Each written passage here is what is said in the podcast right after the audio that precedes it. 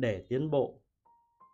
Bạn phải chấp nhận việc bị coi là thiếu hiểu biết hoặc ngây thơ.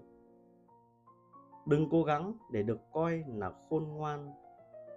Ngay cả khi bạn thành công trong việc gây ấn tượng với người khác như một người khôn ngoan, bản thân bạn cũng đừng tin vào điều đó.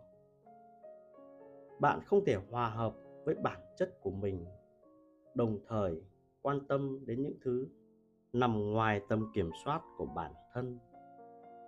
Quan tâm đến thứ này sẽ mất đi thứ kia.